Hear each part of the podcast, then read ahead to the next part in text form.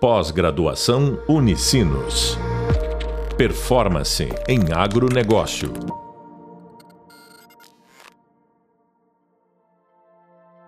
Olá, bem-vindos ao podcast da disciplina Análise de Cenários, Perspectiva Econômica e Análise de Tendências de Mercado para o Agronegócio. Sou o professor Vilmar Leidsky e no podcast de hoje vamos falar sobre os reflexos do nível de emprego e desemprego no agronegócio. E quando nós falamos em emprego e desemprego, nós precisamos ter uma referência a partir ou inclusive com os impactos da Covid desde 2019. E o que, que se observa, mesmo com ó, todas as os impactos que a pandemia trouxe, de que o agronegócio, ou o mercado de trabalho do agronegócio, ele se mostrou bastante resiliente, mesmo com o enfrentamento da pandemia. Então, crise sanitária que ocorreu lá a partir de 2019, ela, de certa forma, inclusive, ela acabou é, é, potencializando e intensificando movimentos de ocupação da mão de obra. E, e, e o que se observa, mesmo com a pandemia, passados, os principais efeitos da pandemia, se observa de que o agronegócio retomou mais rapidamente a ocupação da mão de obra. Então, a pandemia ela impactou o mercado de trabalho, mas para o agronegócio esse impacto ele foi menos perceptível. E ao mesmo tempo que ele foi menos perceptível, a retomada desse desta ocupação da mão de obra foi mais rápida do que as demais é, é, estruturas de ocupação da mão de obra. Então, é, é nesta perspectiva, nós temos um indicador bastante interessante em termos de dinâmica de ocupação desta mão de obra. Uh, além disso, o que, que se tem? O que se tem é de que quando se fala em mão de obra, e no agronegócio isso é importante, nós precisamos falar de quantidade de mão de obra disponível, mas nós precisamos falar também da qualidade da mão de obra disponível.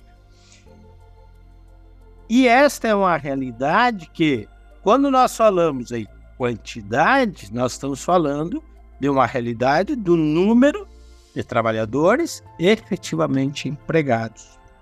Enquanto que a qualidade, ela precisa ser visualizada numa perspectiva de produtividade da Agora, é, é, também nós precisamos compreender de que existe uma interrelação desta produtividade, o quanto que a mão de obra rende, o quanto que essa mão de obra é produtiva, levando-se em consideração, primeiro, o acúmulo de anos de estudo desse trabalhador.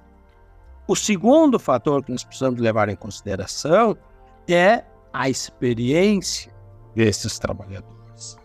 Ou seja, o que nós precisamos olhar é qual é a qualidade ou qual é o rendimento capital humano disponível. Então, fazer a, a análise da mão de obra em qualquer setor, precisa observar isso quantidade e qualidade. Mas o que se observa efetivamente é que existe também uma relação entre os rendimentos e a produtividade, e essa produtividade marginal do trabalho, e justamente esta produtividade marginal é o que contribui para explicar, por exemplo, as diferenças salariais que se tem é, entre diferentes grupos demográficos e entre a forma e o rendimento desse trabalho. Agora, o que se sabe efetivamente em relação à qualidade do trabalho na agropecuária brasileira é que nós temos um trabalho, basicamente, que apresenta um conjunto de limitações. Ou seja, essa essa limitação, ela passa por onde?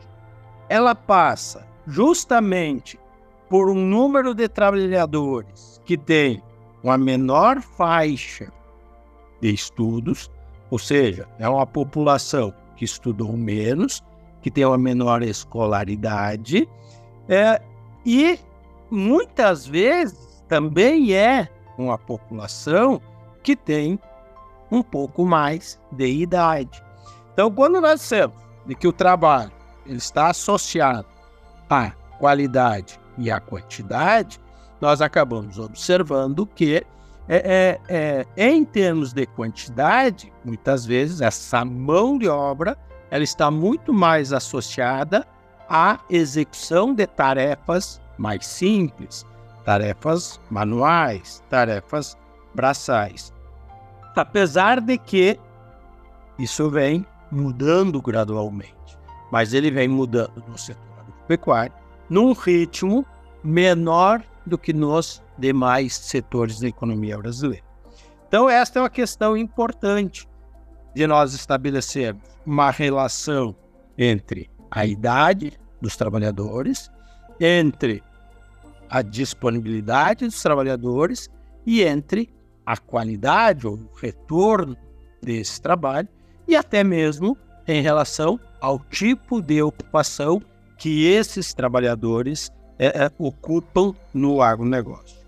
E aí o que nós observamos ao longo dos anos é de que, comparativamente, e aí é importante nós fazermos um recorte no tempo para compreender, por exemplo, de 2012, nós tínhamos no Brasil menos de 3,3% de pessoas com uh, menos de um ano de estudo, e no, na agropecuária nós tínhamos 14%. Se nós formos avançando nessa mesma análise e pegar o recorte de 1 a 4 anos de estudos, nós tínhamos no Brasil em torno de 8,4%, enquanto que na agropecuária nós tínhamos 26%. E assim sucessivamente, chegando, por exemplo, ao último, ao último indicador, onde no Brasil nós temos em torno de 13% de pessoas com mais de 16 anos de estudo, enquanto que na agropecuária nós temos só 1,3%. Isto para o ano de 2012. Quando nós avançamos e olhamos comparativamente como que evoluímos para 2021, nós efetivamente temos uma redução interessante em relação ao percentual de pessoas com menos de um ano de estudo, onde no Brasil cai para 1,8%, cai de 3,3% para 1,8%, mas na agropecuária ainda se mantém ou se observa em torno de 8% dos trabalhadores com menos de um ano de estudos. Se nós fizermos um recorte de 1 a 4 anos, esse indicador no Brasil ele cai de 8,4% para 4,4%, mas na agropecuária ele se mantém ainda em patamares de 17,1%. E na mesma perspectiva, quando nós olhamos aquele número de, aquele número de trabalhadores com mais de 16 anos, nós temos em 2021, por exemplo, no Brasil, 22,1% em 2021 e que no setor da agropecuária ele ainda se mantém em 3%. Então vejam, é uma diferença em termos de características da mão de obra e da disponibilidade da mão de obra que efetivamente acabam refletindo justamente no rendimento do capital humano. Porque, como nós comentamos anteriormente, o rendimento desse capital humano ele está intimamente relacionado com a qualidade da mão de obra e a qualidade da mão de obra também está associada à escolaridade desses trabalhadores. Então, nós temos uma, uma situação onde nós, na agropecuária, temos trabalhadores que são menos qualificados, e quando nós falamos em trabalhadores menos qualificados, nós temos justamente aquele grupo de trabalhadores que são mais vulneráveis e também por serem mais vulneráveis, são justamente aqueles grupos de trabalhadores que acabam sofrendo mais pelo desemprego ao longo dos anos. Então, esta é uma característica importante que se tem no meio.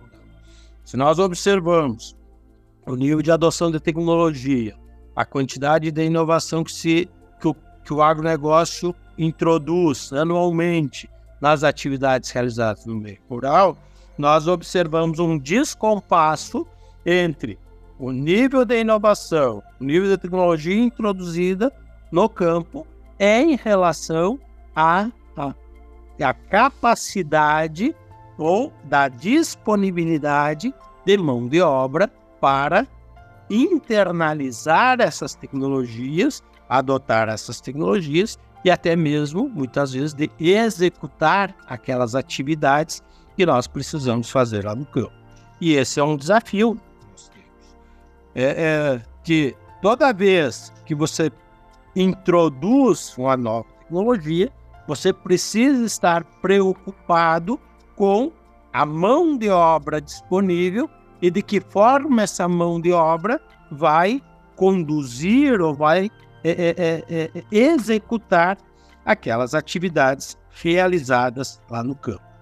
Então, esta, esta é uma característica que precisa é, ter presente e cada vez mais é, analisar e visualizar de que forma que as iniciativas, tanto do setor privado como do setor público, podem contribuir justamente para qualificar essa mão de obra e tirar os melhores rendimentos des, desses trabalhadores, inclusive das tecnologias empregadas, e ter é, efetivamente resultado daquelas tecnologias que são adaptadas ou utilizadas lá no campo.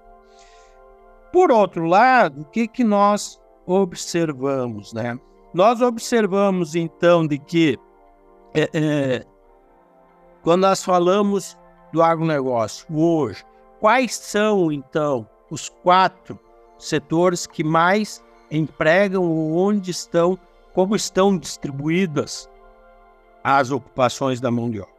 Então, quando nós falamos do agronegócio, e, e, e, fal estamos falando dentro da porteira, pós-porteira e antes da porteira, nós podemos dividir então ele em, em basicamente é, quatro setores. Então, numa primeira perspectiva, nós temos uh, uh, o setor de insumos, que é justamente onde estão o fornecimento e a comercialização ou aqueles a, a organização da produção de insumos que serão utilizados na produção. Depois nós temos dentro da propriedade, dentro das fazendas, dentro das estruturas de produção, justamente o setor da produção agropecuária, da produção básica ou da produção primária.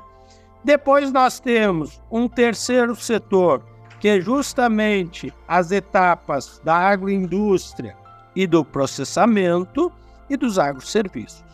Então, nesta dentro dos setores de geração de emprego, esses são, ou de ocupações, esses seriam os quatro setores é, que nos permitem compreender de que forma o, o setor, a geração de emprego, está estabelecida no Brasil. E quando nós pegamos no conjunto de número de pessoas envolvidas, nós chegamos a números bastante expressivos dentro desses quatro setores. Nós temos, por exemplo, 19 milhões de pessoas trabalhando no agronegócio, dentro de um universo de 99 milhões de, de pessoas ocupadas no Brasil.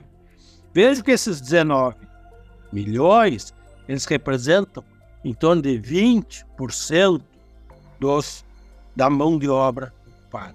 Então nós temos, e por isso que o agronegócio é tão importante.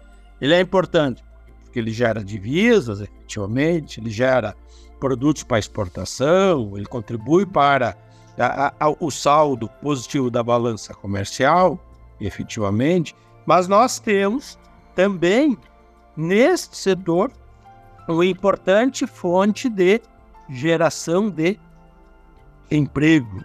E quando nós falamos em emprego, falamos em renda também, falamos em ocupação.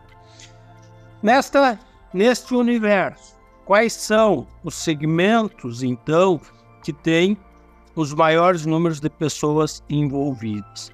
Então, nós temos os cereais, soja, o milho, o trigo, é, é, o próprio feijão. Depois nós temos o algodão, nós temos a cana-de-açúcar, nós temos o fumo, uma, uma atividade é, que utiliza uma quantidade considerável de mão de obra. A horticultura são atividades de áreas menores, mas as hortaliças são atividades de alta demanda de mão de obra. A laranja, principalmente na etapa de colheita. A uva, também na etapa de colheita. E dentro dessas aqui também temos, por exemplo, flores e plantas ornamentais. Ou seja, um, um ramo do agronegócio que não está diretamente com produção de alimento, não está relacionado diretamente com produção de alimentos, mas que tem uma ocupação bastante significativa em termos de número de pessoas envolvidas. Depois nós temos o setor de sementes e mudas, um número significativo de pessoas, e a produção florestal também, a produção de fibra vegetal, ocupando um número significativo de número de é, é, trabalhadores. Dentro desses segmentos anteriormente citados, nós temos em torno de 5 milhões e 500 mil trabalhadores ocupados, variando ao longo do ano, de acordo, oscilando ao longo do ano, de acordo com os períodos de safra e entre safra, mas mantendo uma média em torno de 5,5 milhões de ocupações. Depois nós temos, dentro das atividades agropecuárias, nós temos, por exemplo, bovinos, as atividades bovinos, e aí nós temos aqui bovinos de leite e bovinos de corte, é, com um, um, percentual, com um número de em torno de 2 milhões de trabalhadores. As atividades de suinocultura, em torno de 110 milhões de trabalhadores. A avicultura, com um número de ocupação de 250 mil trabalhadores, e aí surgem dentro dos, da pecuária e da pesca é, outros animais, é, como chinchila, coelho, pequenos animais, com a ocupação de 150 mil pessoas. E a pesca e a aquicultura, então, em torno de 500 mil pessoas ocupadas. Claro que ocorre uma oscilação e, e esta oscilação ela é recorrente ao longo do ano, justamente em função dos ciclos de produção. Então, em determinados períodos do ano, você tem períodos de colheita e você tem uma concentração da necessidade de mão de obra, enquanto que em outros períodos você tem uma escassez de mão de obra. Então, quando nós falamos em, em maior demanda e menor demanda, de acordo com a região, você terá inclusive a necessidade de deslocamentos temporários desta mão de obra para atender às demandas de cada safra, como por exemplo, períodos de colheita da maçã na Serra Gaúcha, você tem uma concentração da necessidade de mão de obra de janeiro a abril, enquanto que para a colheita da uva você vai ter uma concentração da mão de obra é, é, em meados de é, é final de janeiro, começo de fevereiro, março, é, nestes três meses, e assim por diante, de acordo com o ciclo da cultura, de acordo com o período de colheita dessas atividades, você vai ter uma sobrecarga e uma necessidade de deslocamento maior ou menor desses trabalhadores. E isto, em muitas regiões, acaba exigindo muitas vezes o deslocamento de um grande número de pessoas de uma região para outra, justamente para atender essas é, necessidades é, pontuais, mas com alta demanda é, em curtos períodos de tempo, justamente para atender o ciclo de desenvolvimento das culturas. E esse é um contingente bastante interessante, porque nós temos, se de um lado, nós temos um contingente de 19 milhões de trabalhadores e que esse, essa demanda por essa mão de obra, ela, em função da sazonalidade, muitas vezes você tem uma sobrecarga do sistema, do sistema de ocupação da mão de obra. Por outro lado, nós estamos cada vez mais necessitando e o mercado demandando por profissionais com alto conhecimento específico. E quando nós falamos com conhecimento específico, nós estamos falando, por exemplo, no recorte de propriedades, como recentemente reportado na adoção, por exemplo, do uso de drones, do uso de é, equipamentos remotos, onde você precisa de um profissional altamente habilitado pra, para que esse profissional possa, por exemplo, pilotar um drone e esse drone possa fazer as aplicações de insumos, fazer mapeamento, fazer é, é, é, levantamentos de ataque de pragas em nível de lavoura a partir de um controle remoto. E isso exige, e, e, especificamente, um conhecimento, um treinamento de alta especificidade. Então, este é um dilema que nós temos hoje, é um, um ponto de desafio para o mercado de trabalho, porque nós temos, de um lado, atividades que demandam uma grande quantidade de mão de obra, muitas vezes uma mão de obra específica para colheita e centrada nos períodos de safra, mas cada vez mais, a partir da adoção de novas tecnologias, nós temos produtores que produtores e empresas que demandam profissionais com novas habilidades, com novos conhecimentos, com, com conhecimento do, na área digital, na área de georreferenciamento, na área de sistemas eletrônicos, é, na, justamente para atender a necessidade de trabalhadores para executar e conduzir, ou muitas vezes trabalhar com esses novos equipamentos que tem toda essa tecnologia embarcada e que vem sendo utilizada, que vem sendo desenvolvida e que vem sendo empregada no campo. Então esse, esse é, um, é um, um assunto extremamente importante. Por quê? Porque o, a capacitação e a formação de, dos, dos trabalhadores do campo período de formação, ele acaba tendo um ritmo menor do que o ritmo de inovação ou de adoção de novas tecnologias no campo. E é justamente esse o desafio do setor de, da geração de empregos no meio rural, que é diminuir esse tempo de formação, esse tempo de preparar esse trabalhador para o mercado de trabalho a partir das novas demandas, de acordo com o ritmo de soluções tecnológicas que o mercado tem oferecido. Então, este é, é, é, é um ponto que o, o setor precisa estar atento, de, é, visando equacionar esta demanda. E por isso que muitas vezes as empresas acabam adotando os seus próprios sistemas de treinamento e de formação de mão de obra a ser empregada dentro dos, dos seus empreendimentos. Você acabou então de ouvir o podcast sobre os reflexos do nível de emprego e desemprego no agronegócio com o professor Vilmar Brukleinski. Nesse podcast, nós abordamos então os temas emprego e desemprego no agronegócio, as características da mão de obra e da remuneração de empregados empregadores e trabalhadores, e também os desafios para a qualificação da mão de obra. Convidamos então todos a, ainda para assistir ao Hub Visual Peculiaridades e Ciclos do Negócio e também que façam a leitura do Hub, leitura, ciclos do agronegócio, atuação do governo, nível e emprego e desemprego no agronegócio e demais referências sobre o assunto, para maior aprofundamento. No próximo podcast, nós abordaremos os efeitos do juro na economia e no agronegócio. Até breve. Bons estudos.